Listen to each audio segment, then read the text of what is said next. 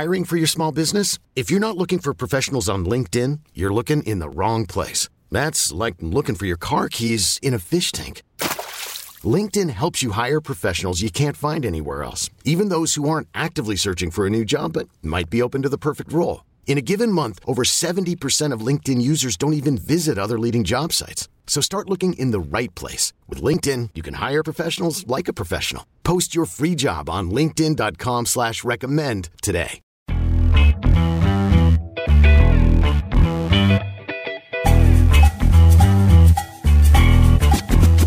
Hey guys, it's Lisa Stanley Arenta Yenta, and on today's episode, we have the talented Nancy Cartwright, actress, voiceover, writer, producer.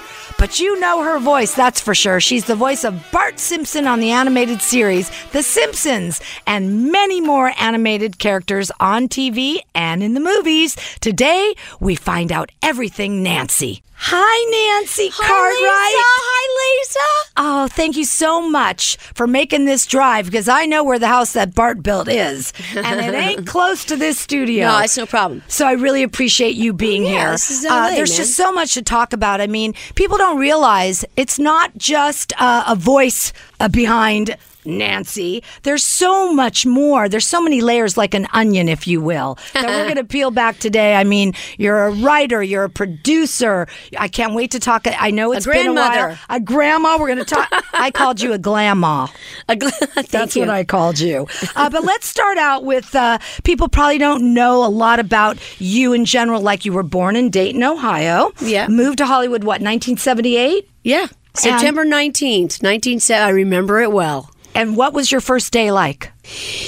You know, it was a little scary, to be honest with you. I'd never been on an airplane before.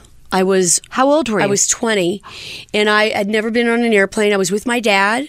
Uh, my mother had just passed away, and this was um, this was something that I'd been planning on doing for a little bit more than a year because I was at Ohio University on a, a scholarship. I was there for a couple years, connected up with Daws Butler, who's Huckleberry Hound, Yogi Bear, Quick Draw McGraw, Elroy Jets. He did a lot of, and he was he he became my long distance. Long distance mentor. So I realized I couldn't stay in Ohio. I really wanted to move to California to Los Angeles to be with him.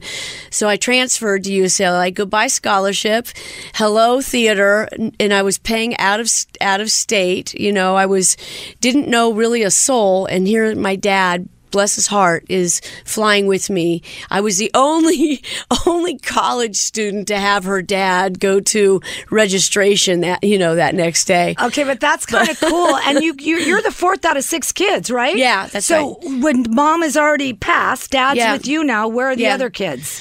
Um, well, I was college age. My older ones were out and about. They're doing their own thing. And I had, and my younger brother, Frank, he was also um, pretty much out on his own. And Marcia was still at home.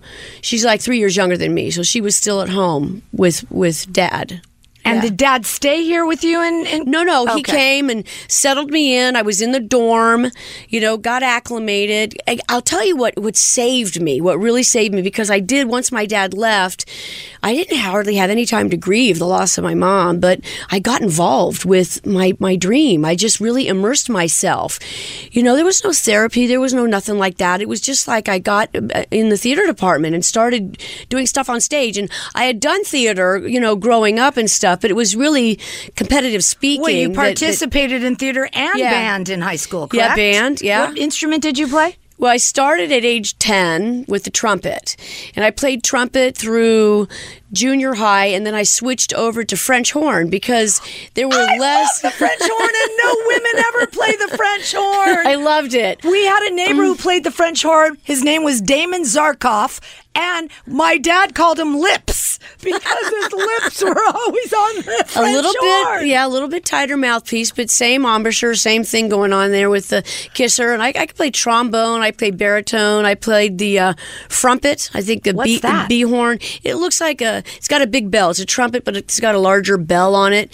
In the marching band, I played a, an alto, an alto horn, and just you know, very. It's all basically same fingering. It's you know the keys, same fingering, Can you and still just play now I had to? can. I'm not not that great. Pl- I will, you know. I'm not going to ask you I'm to not. do anything.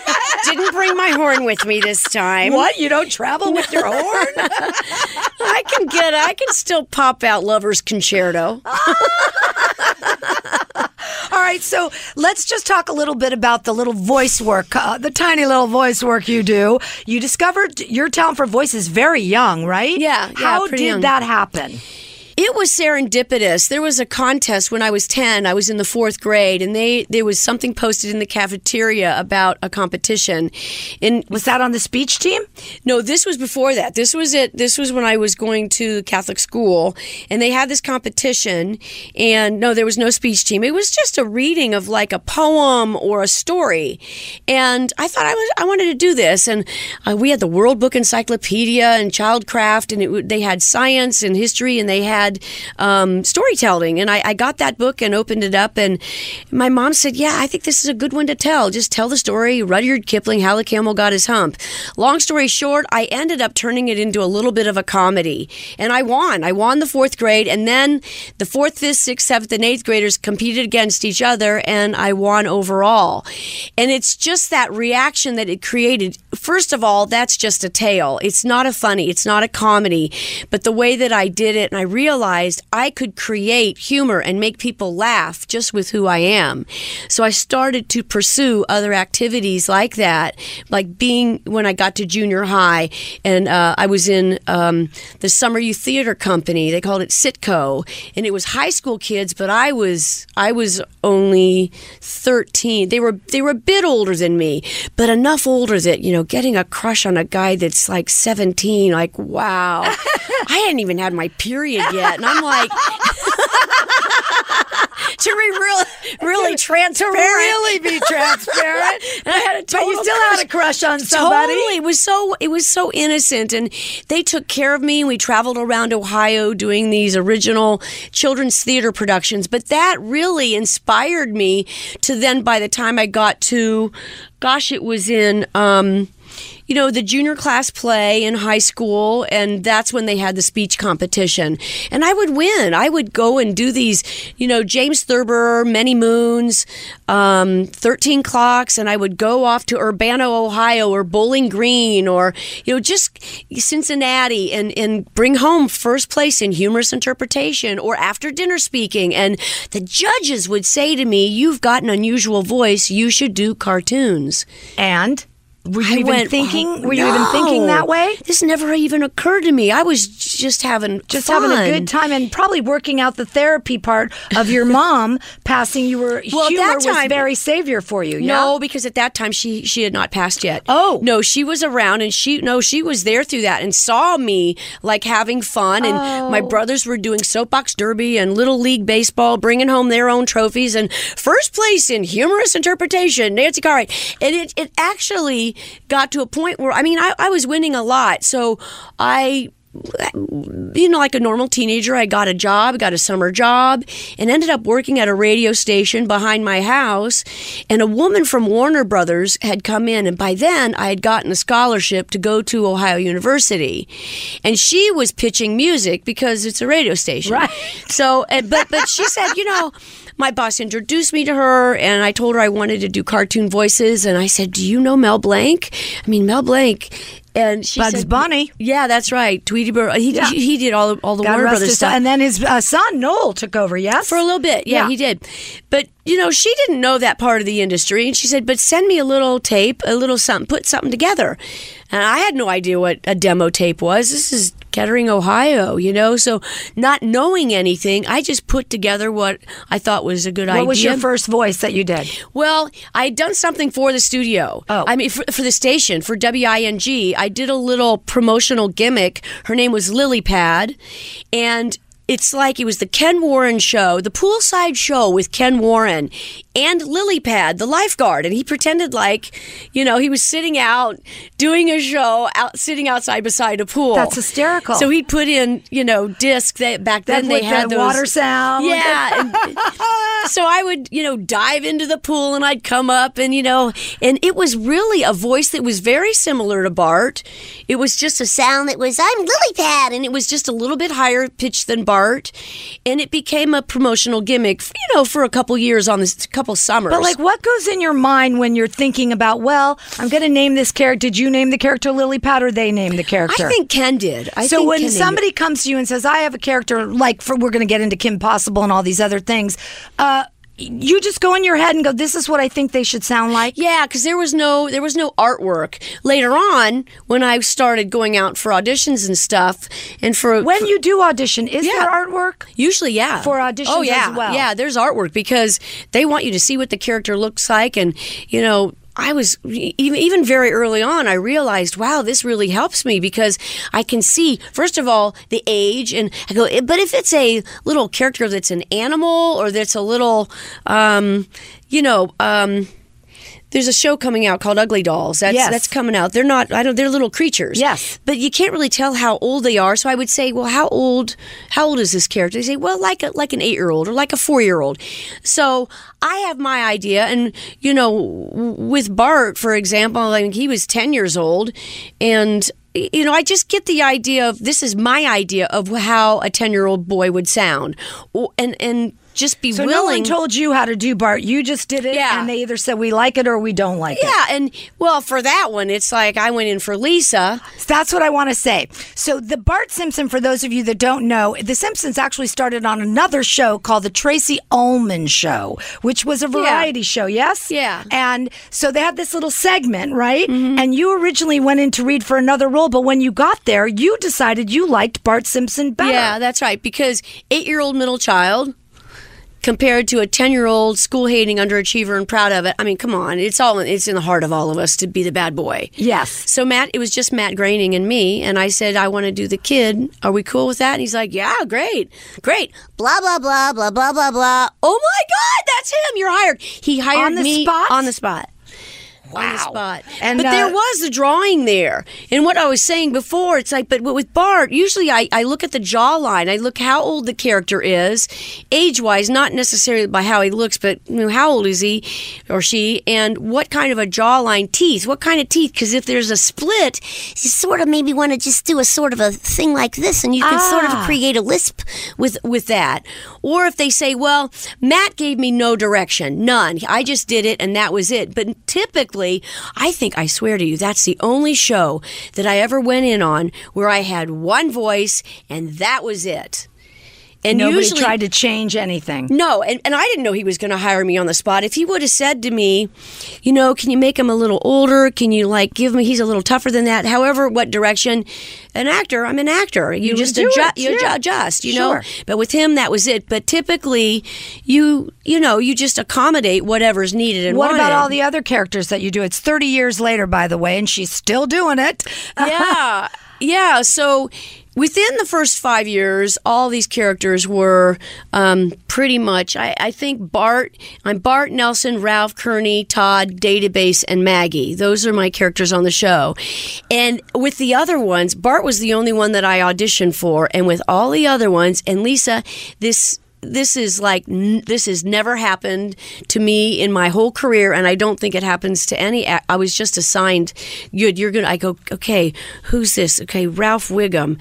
Okay he's a friend. And it really didn't That's it, no that, detail. that was it You have to create Ralph. yeah and i go to the table read and i'm like wow okay. I'd made a decision and bam whatever came out this is the sound that came out of my voice and this was ralph wiggum. I mean, this is amazing when you think about it. People probably think you just walk into a studio, get a script, and start doing a voice, but no, this is so much more layered than than Yeah. anybody would realize. Yeah, except like what I said with The Simpsons, this was so unusual. And I would open up the script, and right at the top, it would have Homer Simpson, Dan Castellaneta, Marge Simpson, Julie Kavner, Bart Simpson, Nancy Cartwright, and then I would read down. Oh, it's one page, and sometimes two, sometimes into a third page of all the characters that are in the show. But as I'm scanning down, I go, "Wait a minute, there's my name again. Who am I now? Also, who uh, who am I in addition to Bart? Nelson Muntz." oh wait i thought so and so was doing that somebody else was okay so that this was early on and it actually it, it turned out there was another gal that was doing that voice and they wanted to have an ensemble Jim Brooks wanted to have an ensemble of actors, six. That was it. So, next thing you know, I was assigned that voice, and this actress was out.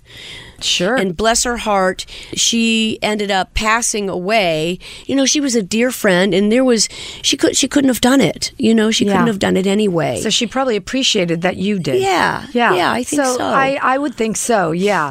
I mean, when I think about doing just talking in my voice, it's very scary. So to come up with any others to me, Mm. that is like genius level as far as I'm concerned. To Mm. just look at a name and have to come up with the character, eh, which is what you essentially do a lot of the times, yeah. right? Yeah, it was. Uh, yeah, it was. It, it made it very challenging and, and nerve wracking to be in a room because we when we do the readings, it's a room full of people. Oh, so you, do know? like real table reads? Oh yeah, we do the Oh. readings, uh, and you know it's forty five minutes or so to do the reading, and to do it at the reading, and when, it, when they left, thank goodness now I can relax, Relax. a little bit, Right. Because it's a little bit nobody, the casting director. Never asked to hear it ahead of time. Right. It was like, oh my gosh. Okay, fingers crossed.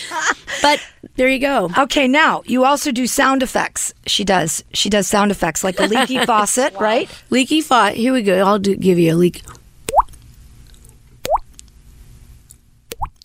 Tell me that doesn't sound like Huh? a leaking faucet. That's insane. Did you get that, Crystal? Yeah. how, how do how did you come up with that? Like uh, one day you're just around the house and decided to do that? Oh gosh. Do you use your sound effects in any of the shows or anything? You know, not so much. Not so much. I do it for entertainment. I was like, going like to say, this, but your it just- grandchildren are Oh, going to yeah. be Oh, crazy yeah. in love with you. But every now and then they'll have an elephant. Bart had an elephant, Stampy. So I got to do that. I think they replaced it with an actual elephant sound. but I was the temp track for Stampy. Chalk that one up, okay? Cement mixer.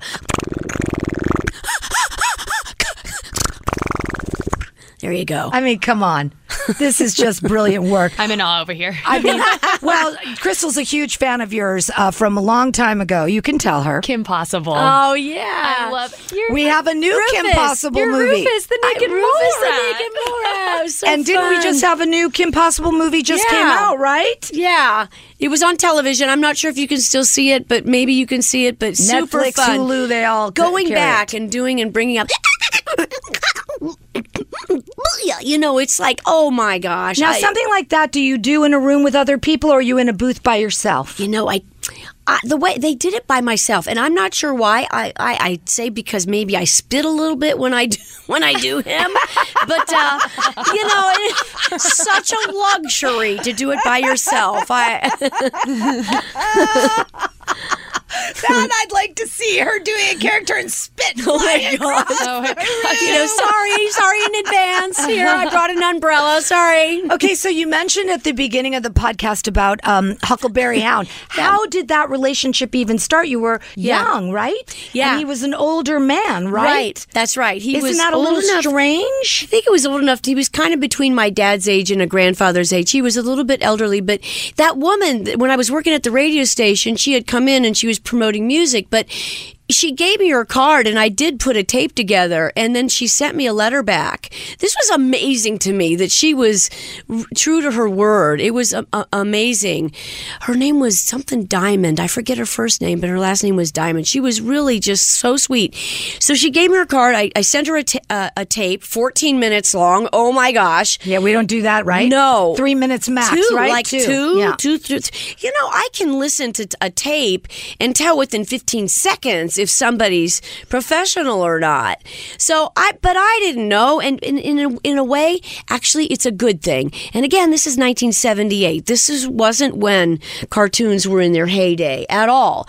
So I put it together, and it, anyway, she had a letter, and there was Filmation Studios, Walt Disney. Um, Wally Burr's name was on there, and he's he's not around either either. But a, a great guy that I sent my tape to, and I just started getting in touch with these people, and one of the names was Daws Butler, and I called him. It was his phone number. Was it odd for women to be doing this? Because I think so. I think voices were kinda. men. Yeah. In our world growing up. Yeah, right? that's right. That's Okay. right. So was he taken aback that this lovely young lady is calling him?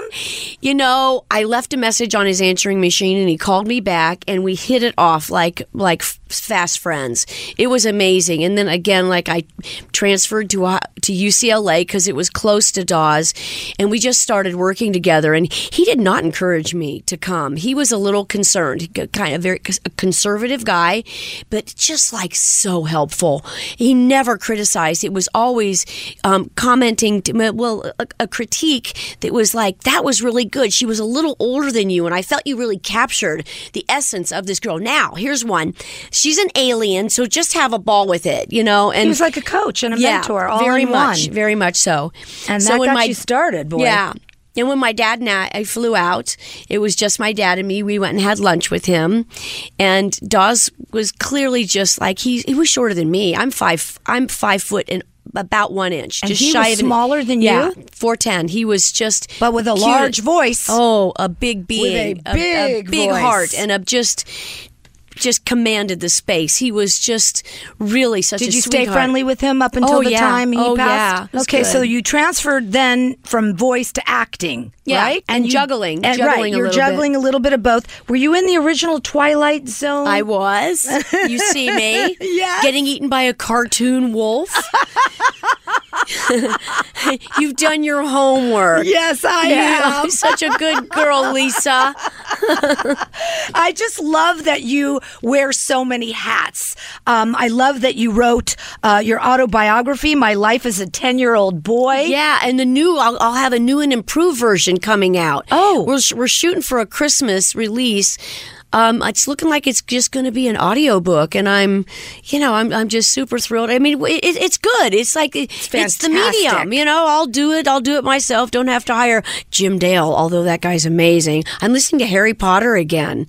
He's so good. It's really great and fantastic that we're in a world now where we can have the audibles because Yeah. so many people will not pick up a book anymore and Yeah. so many people will listen while Yeah. they're in that 405 miserable traffic Well, I think or- that's it. I think that's the reason people want to be entertained. Yes, I And agree. like I even, you know, I'll listen to podcasts and I'll listen to Me too. audiobooks when I'm I'm doing art and it's like I Oh, like we're going to talk about that because you had a uh, a gallery showing in Palm Springs, I believe, or Palm Desert last year, right? Yeah, a little tiny little. It was it was it, that was But a I gallery your- open. But I liked your your abstract work. I saw. I looked and I saw it, and I liked it. We'll talk about that Uh, again. but what I what I want people to know is you turned your book into a one woman play. Yes.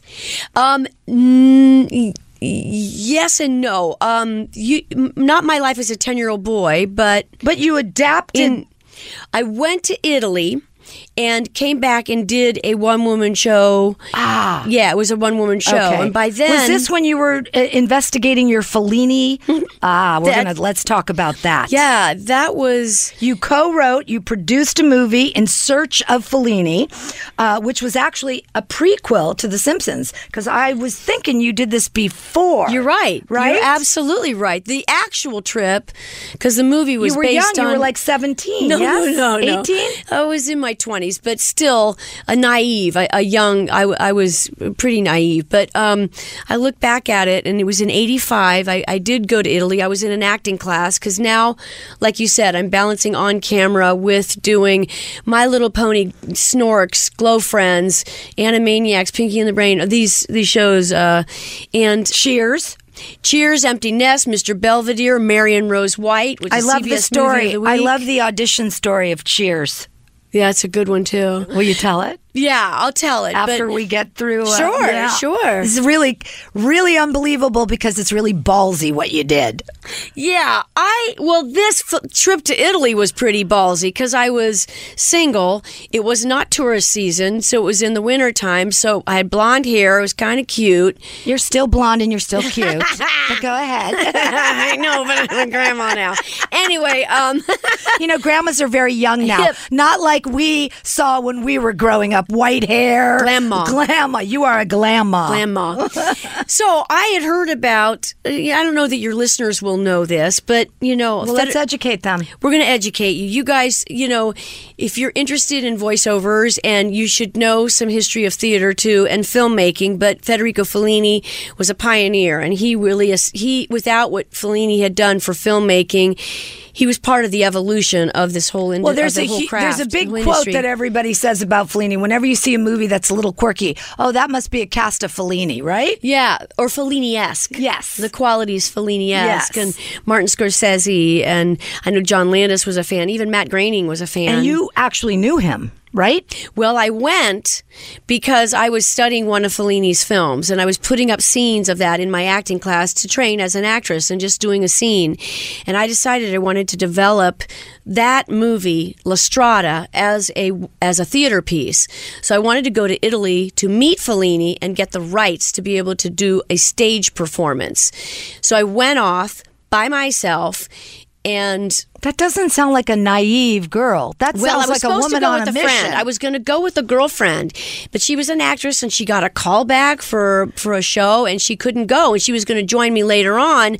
So there I am thinking, geez, I don't know how to speak Italian. I'm going to be by myself in a land where it's strangers and okay, I'm going. So I went and I ended up having an odyssey. It was I ate, I drank, I fell in love, I did all this stuff. it's like eat, love, pray. Kind of. Yeah. Yeah you're absolutely right. And you know it was i almost i mean it was dark. I went into kind of a f- very fellini-esque kind of um pathological. I hooked up and some guy and it was sort of a little bit of a me a me too sort of, sort of an incident that happened. And i almost I, I was a little bit violated. My body was a little oh, violated by this guy. And i was fine. I, he ended up believe me way more pain than me because i'm short. And he was trying to kiss me and Oh, I know what was- you it- did. yeah right in the groin baby. Bam bam. I don't think he can have children I got him and I ran like a bat out of hell. I did, and I flip and saved my own life and my Oh, own integrity. goodness. And I'm like, that's like a Fellini movie right there. exactly. that's like Yeah. right there, a script. Yeah, or a Jordan Peele movie. I mean, this was a horror film. It was like, whoa. Yes. So I got out. By the time, let's cut it. It's like by the time I got home, I realized that my story was way better for me to tell than a remake of La Strada. But at, by then, I had met this guy. I had fallen in love. I got The Simpsons. I got married. Got pregnant. Things changed. Fast forward, uh, move a little bit forward now to 1995, and that's when I did it as a one-woman show called my called um, In Search of Fellini. So that that's the name of the one woman show. Then you go 20 years later when I had confidence, I had relationships, I had the wherewithal to be able to, you know, be able to actually do a film in Italy because in 95 there was no way that I just my didn't have the wherewithal. Yeah, not the wherewithal in my Yeah. own. I'm going. I'm not a filmmaker. I- I'm not going to do that. So people's goals and purposes change as they evolve. You know, I hope. they should. I I mean, for me, my own spiritual quest as an artist, as a as a being on planet Earth, I like to continually challenge myself. And if you can get out of that safe space and do things that sort of challenge you, you know, the world needs more art. They we need artists on this planet. You know, politicians have okay, we won't go there, but it's like I think it's the artist that actually that makes the difference.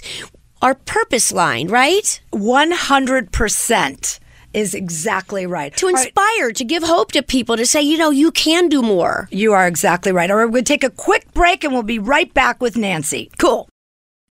Call from mom. Answer it. Call silenced. Instacart knows nothing gets between you and the game. That's why they make ordering from your couch easy.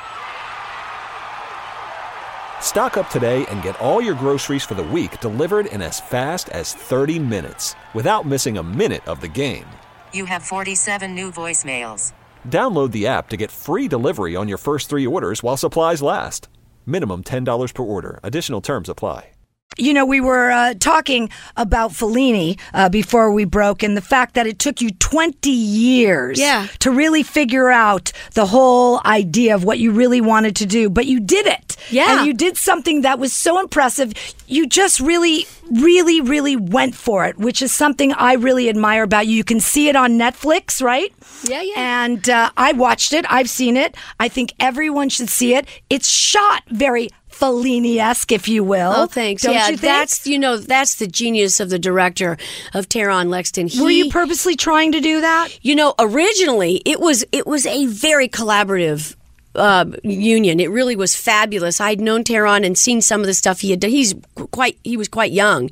I was when we shot this in in 2016, and I've known him since wow, when he was 19, 20 years old. So he was in his early 30s when he shot it. But he knew all of he'd seen all of Fellini's films. You could tell. It didn't take much for me to say I really want you to direct this, and he's the one that takes you kind of down the Fellini rabbit hole, if you will.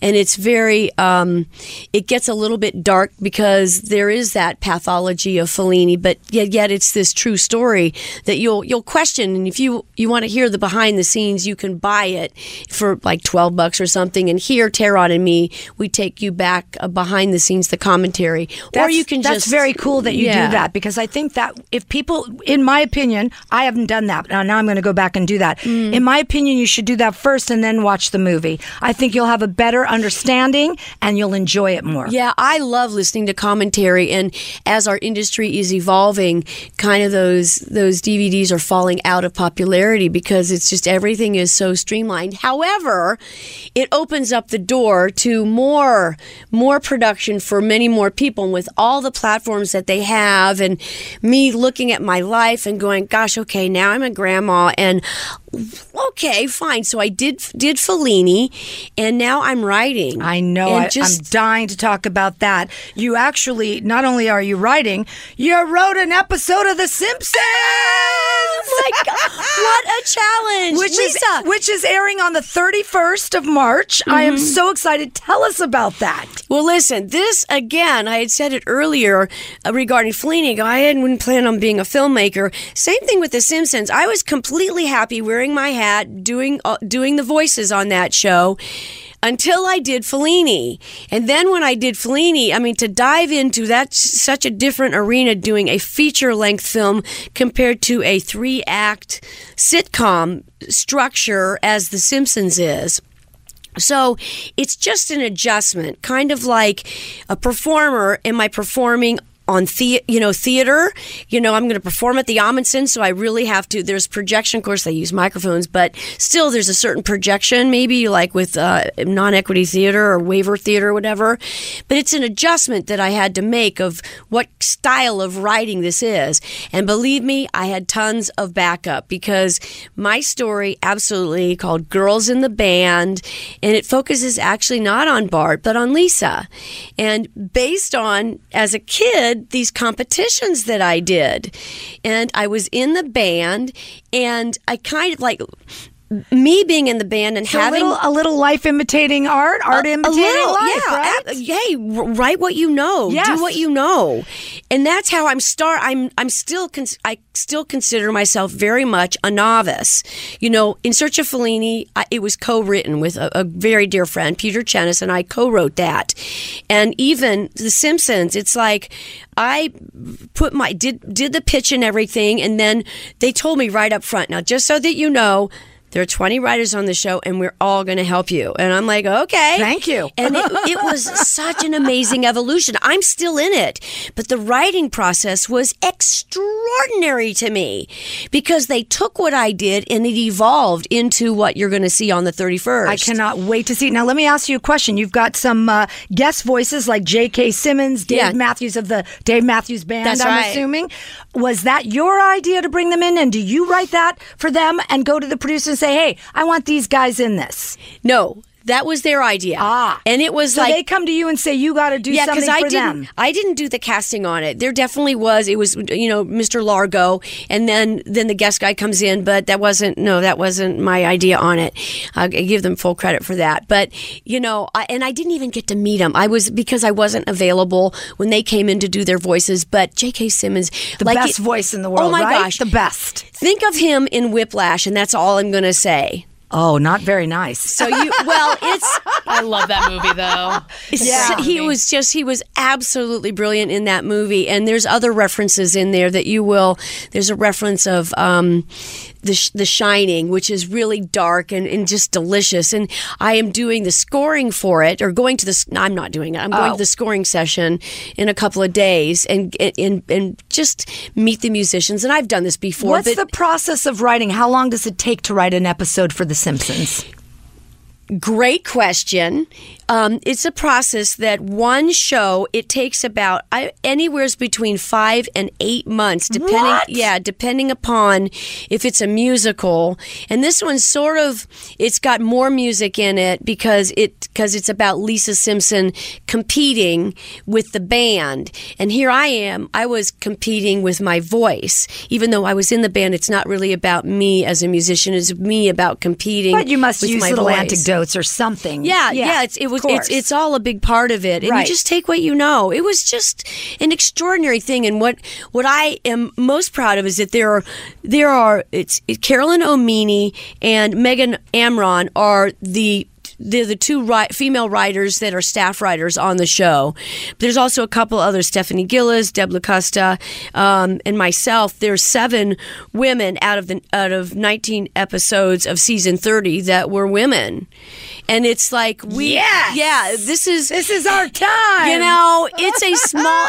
honestly, it's it's a step in the right direction, but seriously, a small step. Yeah, but, we're we'll setting. Take it. We'll, But take it. We'll- yeah, we'll We do more. Take it. So wait, you love writing so much that now you're actually doing another project that you're writing. Hey, gotta stay busy, man. Simpsons. That I You finished that. I finished that. It hasn't aired yet, but I'm doing the post production on it, and well, you know, gotta stay busy. But So tell us about Rhea the Naked Birdie. okay, I would love to. Are for- you doing the voices as well as writing? Yeah, Okay. absolutely. Um, we will see if I'm going to continue doing the voices for the actual show, because whatever is whatever's best for the show is what I is the viewpoint as a producer that I look at as a voice actress. I want to do all the voices. Really? Well, sure. I mean, who wouldn't? You know, Seth MacFarlane does that. So, like, you Yeah, know, for it- family- you mean for Family Guy, he and I can- all the voices? I can certainly do it, but is that going to help the show at, at this stage of the game? And I like the idea of of surrounding myself with other voice talent. It's it's uh, why not? Why not? Exactly. You know, I don't have to hog it all. I. No, you know, I I gotcha. don't mean that as a slam. No, I no, just, no, I know what you I, say. I like to. You I, sharer. You're a sharer. I just honestly, it's that viewpoint of whatever's best for the show, and we'll we'll find that Well, out. that makes a good executive producer and a good writer because a good writer and a good producer does not, they sacrifice themselves for whatever's best for the project. And that's well, what thank you, you, thank you for that. But I'm having lots of fun, and we've got this, you know, this little demo reel that people are calling us because they want to see it because they've heard about it because it was based on an actual. TV show, right? no, an No? actual bird. Oh. An actual. I'm going to surprise you now. So there was a little gal. Her name is. Um, Isabel, and she found, and she she worked for a sanctuary that you know that, that Took care of to- birdies? Yeah, that to, to, not just birdies, but Injured. animals, I- injured animals, and she found this little bird and it didn't have any feathers. And a little little bitty of a Like a bird sparrow? you know four inches big. But it was a parrot. It was a, um, a lovebird. It was a little lovebird parrot is that the same thing? No, it's a diff- little lovebird, tiny, but totally naked, man. And she named her Rhea, and then she started videotaping and created an online little video show for her. YouTubed it, got five hundred thousand fans watching this, who would send in little sweaters and little hats for little Rhea, oh. and took care of her for about three years. And my co-producers, there there are about six of us. We uh, got this, got a hold of this, spoke to her, and then with Bought her the agreement, yeah, with her agreement, we've got this show now, and so it really is about these other animals. There's a chi- there's a little Chihuahua. There's a little. I got um, chills, Nancy, because I'm going to tell you why. No, I'm going to tell you why. Because right now, people like animals more than people in this world. And to bring a little bird with such a traumatic story Yeah. to life Yeah. for little kids to watch this and to know they could take care of things Yeah, you know what? I think I think you're so right. You said something there that's quite insightful, and I think I think you're right. Um, about there are a lot of people that have attention on animals and the care and it hurts when they die and stuff like that and but I, I think what it is is that when people when friends when relatives get sick it's very hard to confront that Yes. it's harder than animals. Animals, they can do it and care for the animals. People, it's, I think it's hard. And especially when you're dealing with, you know, drug related incidents, you know, Yeah. and it's just, it's, it's very challenging. But Rhea and all the animals that are there, you got a little bunny. Uh, the bunny, actually it's it's a kitty cat and her name's bunny because her little ears are too short. Her ears are too small to be a kitty cat. So she likes to wear little hats that have bunny ears on them. Ah. So she's princess bunny and she's a little bit there's a little bit of a marilyn monroe quality to her. There's a sort of a I wouldn't say sexy, but it's a breathy quality because she's a prince princess. you know, kind of along that line. I am so looking forward to seeing this project come to life. I really am. I just love what you're doing. Um, and you go online. I love something else. I, I love everything about you, but I love what you do with your fans. You make yourself so accessible on social media. you get an Instagram story every day. And one story I was looking at where you asked your fans, what's an object or place that screams you? And I'm going to ask you that question. an object or a place that screams me, um, it's probably actually just my house. The house that Bart built. Yeah, I've been Lisa, to that did you know that answer? It's like you almost knew the no, answer. I, I know it because I've been to your home and I've seen your pride and joy, and I know how you love your home. Or I should say, there's a few little proper pieces of property on the property. Yeah, but people should do that with their home. It should be a place that you really take the time to think. Even you know, if you live in a just a studio apartment, to make it a place that it, it that it is you. You take the care to find the right items. And I have a very whimsical viewpoint about life. So whimsy, roses, chandelier. You Picket know, fences. I mean, it's it's Chickens. really it's just. I know it's just the best place ever. I love the house that Bart built. I really you. do. And thank you for always inviting me to your charity events that you hold there. You're so gracious. You're you're just open. You open your world to everybody. Oh, Lisa, and thank it, it's really kind. Now, before we go, you've got to tell the stories about Cheers, uh, the audition of Cheers, because honestly, this You to me takes balls. Yeah, I think you know it's the times that I thought out of the box that actually I can I can name the things that I got that I didn't do what was expected. And as an artist, it's like the the producers and writers and creators of that show are they want you to have they want you to solve their problem. They're trying to cast this part and they're looking for something and someone who does something that surprises them. The it girl or the it guy. Yeah, that's right. Yeah. So uh, the character at the end, when you you can you can pull it up and see the little scene that I was in, but at the audition. You know, it, it's the same scene, but at the at the end of the scene, my character, she actually, um, she's talking to um, Rhea Perlman, and Rhea Perlman says, "I like your choker," and my character says, I'm not wearing a choker. And she says, You will be, because she's referring to my fiance, who's a who's like a, a, serial. crazy. He's a crazy lunatic that apparently has murdered people, you know. And so they're a little concerned about my health and well being. So I said, um, I'm not wearing You Will Be. And I say, Oh, okay. And I turn around and the character walks out the door. Now, typically, that would be the end of the scene. And they would say, Oh, thank you, Nancy. Thank you for coming in. That was great. Okay, okay, goodbye, goodbye. No, I said, Thank you. And I turned and I walked out the door. She walked out the building, folks. Not yeah, I door. got my Volkswagen Beetle and I drove home. And when I got home, the phone was ringing and it was my agent. And first thing she says was, "What were you thinking?" And the second thing was, "You got the job." it was pretty ballsy, right? Yeah, To just like take it method acting all the way, right? All right. Lastly, you have said that everyone should embrace their inner artists, which I believe you might have just said here, because we all have, you believe, a little artist inside of us. Yeah. And so now you're actually dabbling in the art world, or yes or no? yeah, absolutely. Tell us a little bit about that. Well, gosh, thanks. Um, I'm going to have an exhibition. Uh, it will be in the fall.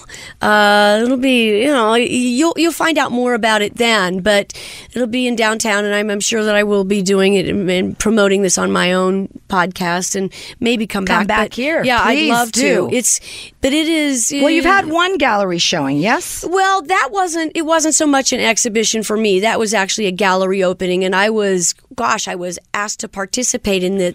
That art was I was learning how to do this style of art that you're going to see at this exhibition. It's a little controversial and it's not what you're going to expect from Nancy Cartwright, you know, voice of Bart Simpson Well, and all these good, though, yeah? It's very different. And it's a social issue. It's it's a, it's a social commentary about our culture and it's about specifically it's about children. And it's it's just about how how our culture is being it is evolving into very much a drug influenced culture. And you really have uh, some interest in this now that you're a grandma or a grandma. Well, and and also I lost I lost a brother to a, a drug overdose Oh, I too. didn't know so that. yeah, and so it's personal to me, and Ah. I'm I'm just putting this out there because I feel it hasn't it's not being talked about in the way that it should be talked about and i care and it's just it's painful knowing that I have a granddaughter and I look at these young kids that have the opportunity to grow up and, and make their dreams come true. But if they're being influenced by too much of um, too much of texting and and and They're not having a childhood, the distraction and, and, and especially um, drugs under the guise of help when it's not really help. You're talking prescription drugs as well? Prescription drugs Yes. e- and even opioids because opioids. Well, what do you mean the- even? Those are the worst. Oh my gosh. Those are the worst. Because the intention is to take away pain. You, and I, I understand purposes of medication. Don't misunderstand me. well, you can have are a non, problems. you can have a non-narcotic uh, painkiller. Absolutely. I take them when I'm in pain. I take a non-narcotic. Yeah. They work, but the the program, the mind is programmed differently, and you're trying to change that a little, I guess, with your art. Yes. Yeah. Good. Yeah. So tell us where everyone could go to your website and they can find out all Nancy. just my name, nancycartwright.com is my website, but there will be a specific website for the art um, that we're establishing because this isn't till So just fall. go to nancycartwright.com You'll be and you'll, there. you'll be routed there and you can find or out. follow me on Yes. all the platforms. Tell you 'em. know, yeah, Nancy Cartwright. You can just I'm the original. I got the little check mark there. Yeah. I'm like certified. You can see me. I'm I'm qualified, people.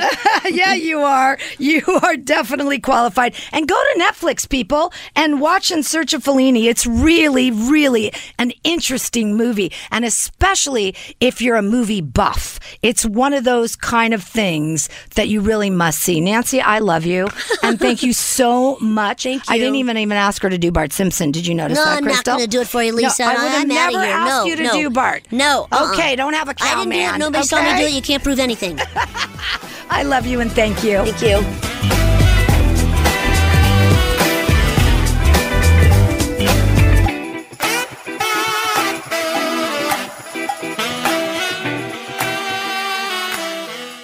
This episode is brought to you by Progressive Insurance. Whether you love true crime or comedy, celebrity interviews or news, you call the shots on what's in your podcast queue. And guess what? Now you can call them on your auto insurance too with the Name Your Price tool from Progressive. It works just the way it sounds. You tell Progressive how much you want to pay for car insurance, and they'll show you coverage options that fit your budget. Get your quote today at progressive.com to join the over 28 million drivers who trust Progressive. Progressive Casualty Insurance Company and Affiliates. Price and coverage match limited by state law.